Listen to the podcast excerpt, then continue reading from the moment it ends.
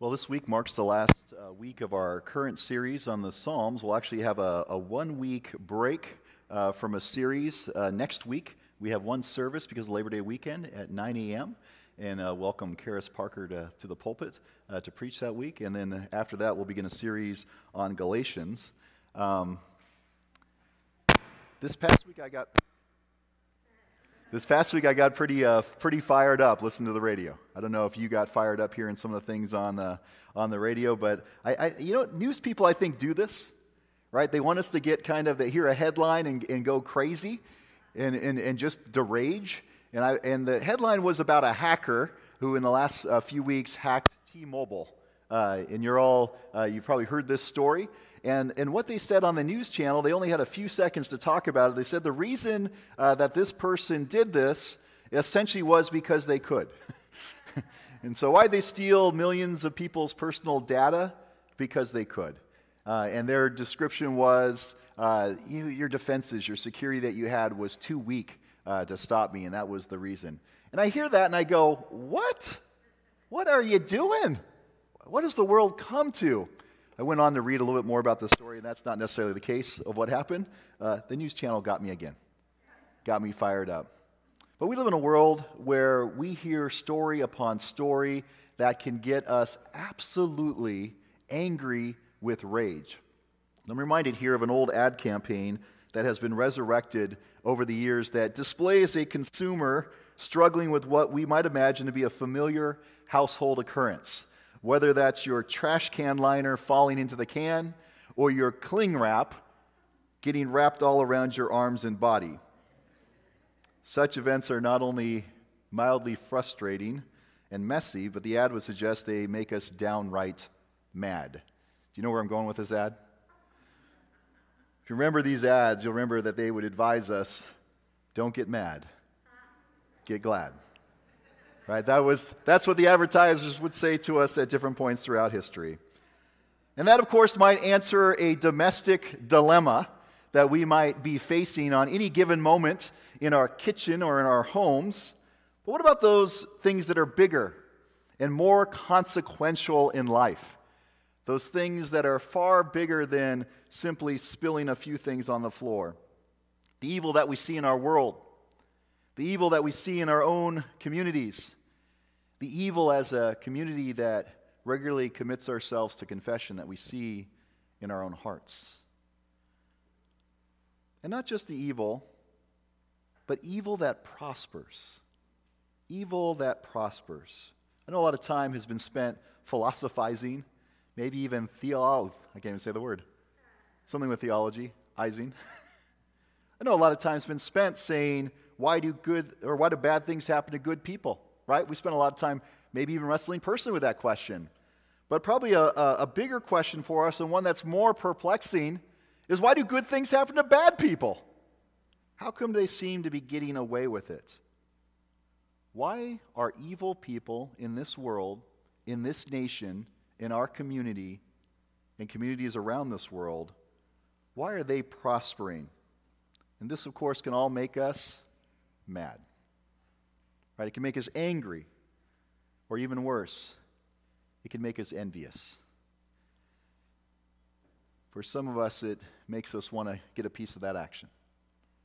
And so we might abandon our senses, or maybe we might embrace our senses and abandon the Spirit. But the psalmist in Psalm 37 would suggest there is a different kind of response would say to us this morning that there is a response that's more faithful for us and does so in a way that's different from previous Psalms, where you hear the words, Oh God and Oh Lord, where you, you sense that this is a prayer directed to God, that this is a song or a poem that's pointed right to our Creator. But here in this psalm itself, we find instead exhortations to faith pilgrims like ourselves, exhortations of wisdom and teaching and instruction. And so we come to this we very much recognize that this psalm is pointing directly at us and saying, Here then is how you should live. So, what's the fuss? What's the fuss this morning? A number of responses grow within us when we see evildoers and their deeds prospering. And if you're saying, No, Jimmy, I'm immune to that, I've gotten to a spiritual place in my life where it just doesn't bother me. Yeah, you get fired up with the radio, but not me. I listen to Christian radio. Probably a lot of reasons there to get fired up. but you might say, I've gotten myself to a place in life where I've reached this level of maturity where I don't have to deal with that. And then someone cuts you off in traffic, or someone cuts in front of you in a line at the store, or someone blocks your path, and you soon realize what your heart is capable of. You recognize how fired up you can get. But here's the orientation that the psalmist invites you and me to. And does it in the negative. Look at the first part of verse 1. Do not fret because of the wicked. All right? Do not fret because of the wicked. Now, fret paints a little different picture in my mind than what's the underlying language here. When I think of fret, I think of like kind of like this anxious uh, kind of worry. When I say I want to fret about something, there's kind of anxious worrying going on. But here, what we have is this idea of getting heated. The language that's underneath there is one who's angry or indignant. And so the psalmist is saying, don't get fired up. Don't get angry.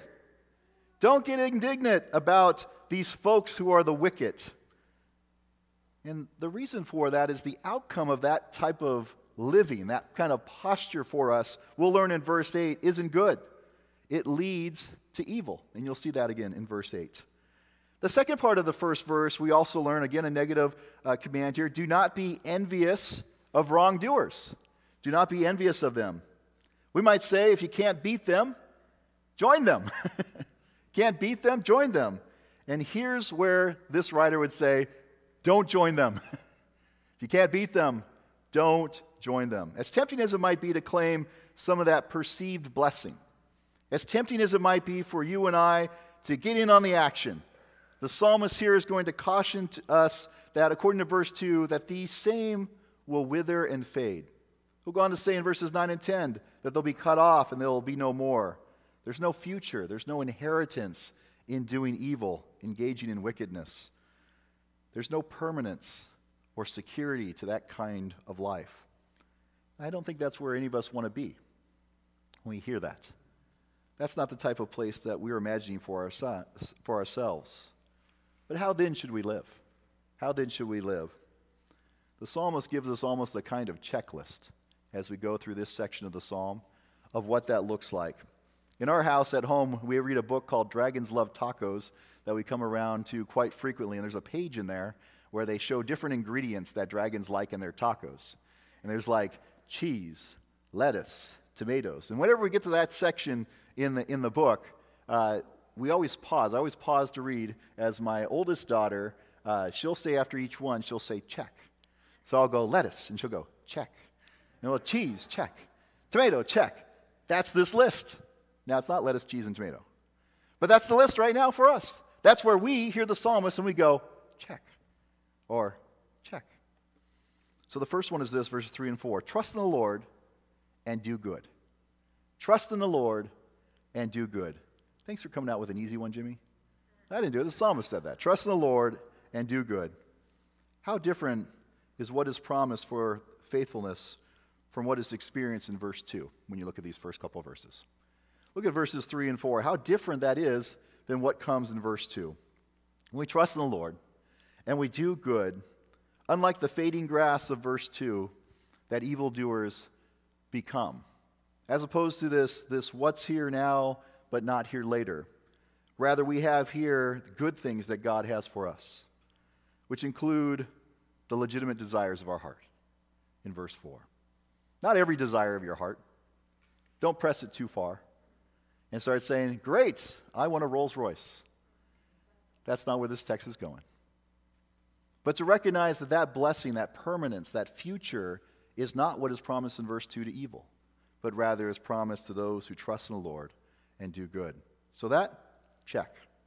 Commit your way to the Lord, verse 5. Now, some of you here might have memorized this verse. This is a big verse in, in, in American Christianity. It's huge. People memorize it, they, they weave it into tapestries, they have t shirts printed. And I, I imagine here that as you memorize it, commit your way to the Lord, trust in Him, and God will act. I mean, you, you memorize that for good reason. It's a really good reason that's memorized. But note this it's a summary of our text. It's a summary of what the psalmist is saying here in Psalm 37. It's also a summary of what the life of faith looks like. that we commit ourselves, that we trust, and that we know that God will take action. What we might see as temporary, what we see now is just might be just a setback, it's soon to be replaced. And so we commit ourselves and we trust in one uh, who is bringing about that restoration, who is bringing about that healing of the world. So commit your way to the Lord. Check. Second check. Third check. Be still before the Lord. Wait patiently for him. Verse 7. We had a conversation this past week in our staff meeting about this particular one. What does it mean for us to be still before the Lord? And that's a question that each one of us has to ask ourselves regularly, daily, in the process of being still before the Lord. It's to be silent before God, it's to wait for God to take action. In my life, I want to go, come on! What's going on? Why is evil still happening? Why they cut me off? And I go crazy. And I want to see God strike that person with whatever leprosy. I don't know what that would look like. Something. Make them pay. And it rises up in us. And what happens here is we're invited by the psalmist here to hear a different way forward, not to give in to the place where we might let evil and wickedness rage in our own hearts, but to get into God's rhythm here. And it's not only this psalmist who will say that. We'll actually hear later on in the Psalms another psalmist say this For God alone my soul waits in silence, for my hope is from him. And of course, this might be one of the great challenges of the life of faith, is to wait. One of the great challenges of the life of faith to be silent before God because it represents a trusting of who God is and what God has said God will do. And that is an extremely difficult challenge for us as people. So we're to be still before the Lord and wait patiently for Him. Check. Another one we see here is to refrain from anger. We're to forsake wrath, and we're not to fret. And we hear that in verses 8 and 9. Once more, we're to take stock of the temptation to act by our own standards, by our own efforts, by our own desires. We're here cautioned that we're to lay our arms down, that we're to wait again for God. But there's something here in this particular verses that might be even more troubling for us. Because our anger that bubbles up within us isn't always directed to the other person. Sometimes we're angry at God. Our anger rages against the one that we see, that we believe is failing to act on our behalf. And so we're here again cautioned by that familiar refrain from the beginning that we're not to be ones who fret, that we're not to be ones who enter into this anger, who enter into this place of wrath. So, what does that leave us at? We have these different check places check, check, check, and check. What does that leave for us as those who want to trust in the Lord? Does it leave us a place to enter into the fuss? No. It enters into a place that's the future. I'm reminded here of a quote from the former President Barack Obama. Remember, Obama was fond of a quote that is, actually goes back to Dr. King, and actually earlier than that, Obama actually had this sewn into a carpet that was put into the White House. It says this The arc of the moral universe is long, but it bends towards justice. And that quote, of course, is famous with King, but King drew that from uh, a quote uh, that spoke to these same things from a Reverend Theodore Parker from the mid 19th century. And Parker is actually famous uh, for two quotes uh, we know today. Uh, actually, in the Gettysburg Address, there's a portion of that that came back from Parker. So you don't know Parker, but you've heard Parker before. And so this quote, this idea of the arc of moral universe is long, but it bends towards justice, is just part of the, the quote that King offered. And King uses throughout his life at different places in his ministry. But here it is in a larger context for King. He writes this Evil may so shape events that Caesar will occupy a palace and Christ a cross. But the same Christ will rise up and split history into AD and BC, so that even the life of Caesar must be dated by his name. Yes, the arc of the moral universe is long, but it bends towards justice. This all speaks of a different kind of future. It speaks of a different kind of future than what we might see here in the present as we look around. When we see hackers breaking into and breaching security to steal personal data, we see suicide bombers blowing themselves up and killing many. When we see people whose arguments escalate into violence with guns and people are getting shot, both those in angry dispute as well as those who are innocent bystanders, we might start to believe and start to think that the world we live in is going to, and you could put whatever word you want in there, not a positive place. And here we're reminded of a different kind of future. We're reminded of a more hopeful one. A 21st century writer like Rob Bell would say, Love wins. And some of you here might say, well, Carrie Underwood also said that, so you can include her as well. Our psalmist would say it this way in verse 11 But the meek shall inherit the land and delight themselves in abundant prosperity. This life of patient faith. And Jesus would agree. Because Jesus will say in Matthew chapter 5 Blessed are the meek, for they will inherit the earth. Our psalmist here wants you and me to not be short sighted. The psalmist wants us to have a long view. And so I'm reminded here in closing of a particular story. And some of you might recognize the name Oscar Romero. You may remember the Archbishop of San Salvador, El Salvador. At the time of his appointment in 1977, El Salvador was a mess. It was mired in political violence and all kinds of human rights violations, including a lot of disappearances, uh, people being kidnapped and killed, never to be seen or heard from again. There were those who advocated and, and spoke out on behalf of the poor. There were those who spoke out against this oppression and this violence, but not the archbishop. He didn't go public. He didn't speak out on, on these type of things. But then something happened. Something, the something that happened was a few weeks after becoming archbishop, a friend and fellow priest was assassinated. And his friend was one who spoke out against the injustice, one who called people to a different way of living. And because of that, he was killed. And that death deeply affected Romero, that murder of his friend. In fact, soon after, Oscar Romero, the archbishop, began to speak out himself.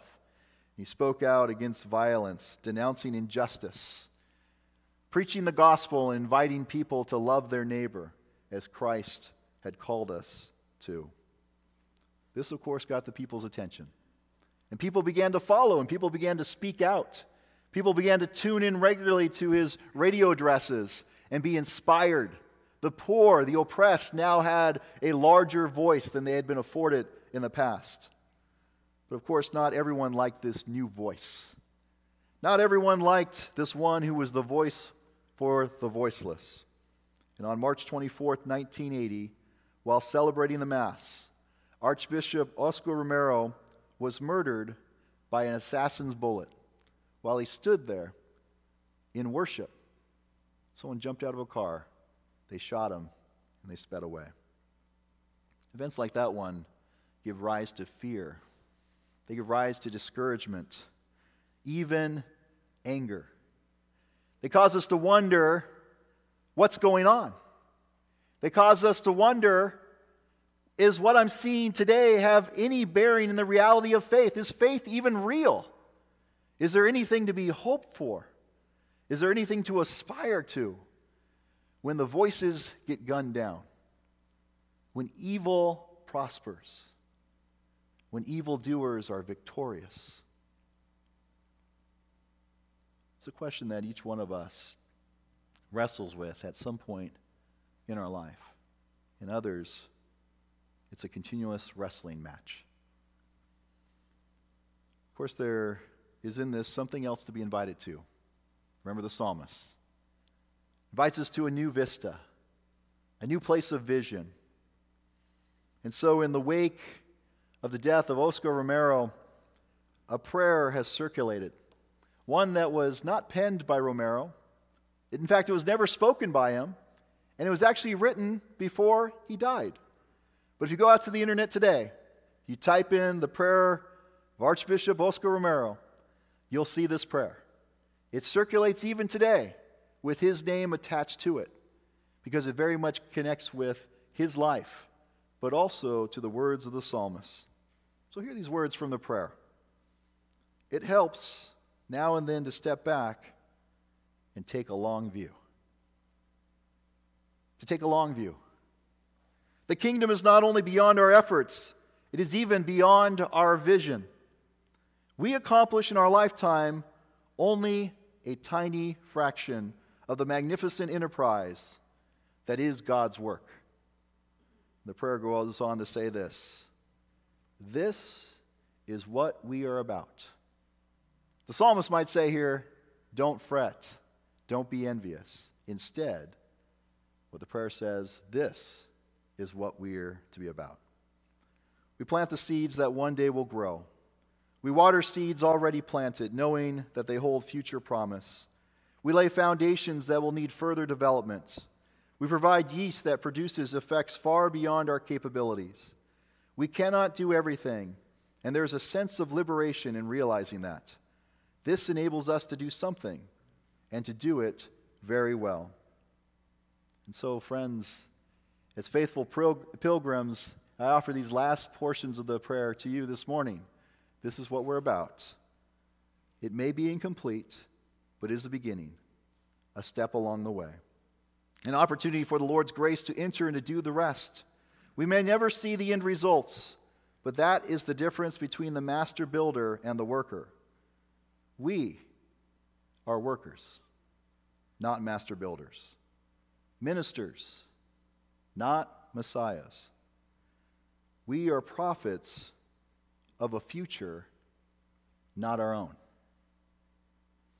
Friends, when the circumstances of life have you fretting because cheaters actually do seem to prosper, we need a long view. We need to see our inheritance. We need to trust and to delight. And even more, we need to have a view that helps us to see our salvation to see the one who is our refuge and our rescue, that we might see the one who gives sight to the blind, and not just sight for the distance, but vision for today. Christ makes this possible by the power of the Holy Spirit. May we experience that in our lives this day and every day of our lives. Amen.